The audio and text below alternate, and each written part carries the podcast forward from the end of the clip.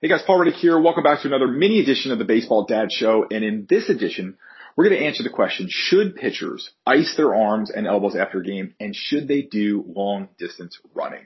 So there's been a lot of debate in the baseball world about these issues. And you can't ignore evidence that's out there. You can't ignore research that's out there. So I want to talk about this in somewhat a little bit of a different way than maybe others have tackled it. I've talked with a lot of college pitchers that have called me up that maybe they're out of rhythm. They're out of, they're out of sorts with their pitching. They can't seem to find a sweet spot. And I've had more than a few pitchers tell me, like, the program here is very rigid and it just doesn't feel right. And a lot of times they've said they don't want me to ice and they don't want me to run. Okay. So here's the problem. If you're taking things away from your pitcher, that's causing a pitcher to feel out of sorts, you probably want to look at those things and also the risk reward of them. So let's talk about ice first. So if a pitcher feels better because he ices, let him ice. Now, there's some research out there that says that maybe there are better ways. Compression, there's some technology that's out there that help a pitcher repair. Most of that, I think, is geared towards higher levels of baseball where there might be a competitive edge in making a slight difference in increasing recovery with better technologies. Having said that, ice has worked very well for a long time. So in my opinion, if a kid wants to ice, let him ice. He's not doing any harm to his arm. If they want to use compression, let him use compression. I think so much of this, I think people make a big deal over something that probably there's a marginal difference in what happens.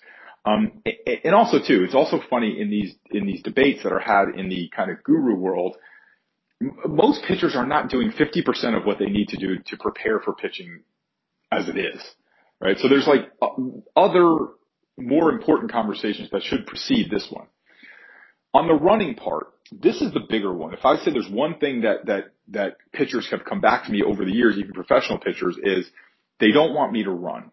And so there's a lot of debate out there. Again, there's a lot of research about does long distance running hurt pitchers? And some of it's very compelling and very convincing. But the argument, I think is an incomplete and flawed argument, because I think what the people that are saying long distance running is bad for a pitcher are looking at it as compared to what has traditionally been long distance running, which is just running mindless poles back and forth for no reason. I think everyone would agree that mindless work and just running for the sake of running is probably not good. So I don't think anyone's disagreeing with that. But I will also say I think a lot of the research out there is looking at running from a purely physical standpoint. That they're saying a pitcher who runs doesn't have any more or less recovery, or maybe a little bit less than a pitcher who does different methods of running and conditioning in between his appearances or in preparation. It's fine. That's not even an argument. It's not even an argument I'm really interested in having. The argument that I'm interested in having is what psychological effect does it have on the pitcher? So a lot of pitchers have reported to me throughout my career that they run poles, not for the physical benefits of running poles. It's a time where they can focus, they can relax, they can tune out the hecticness of the game.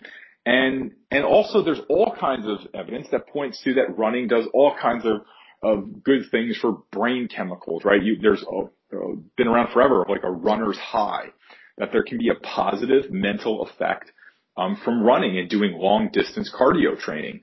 So here we are. Like, okay, the physical preparation experts are saying, yeah, running, there's probably better ways, there's better things to do, and teams that are running mindless poles are stupid.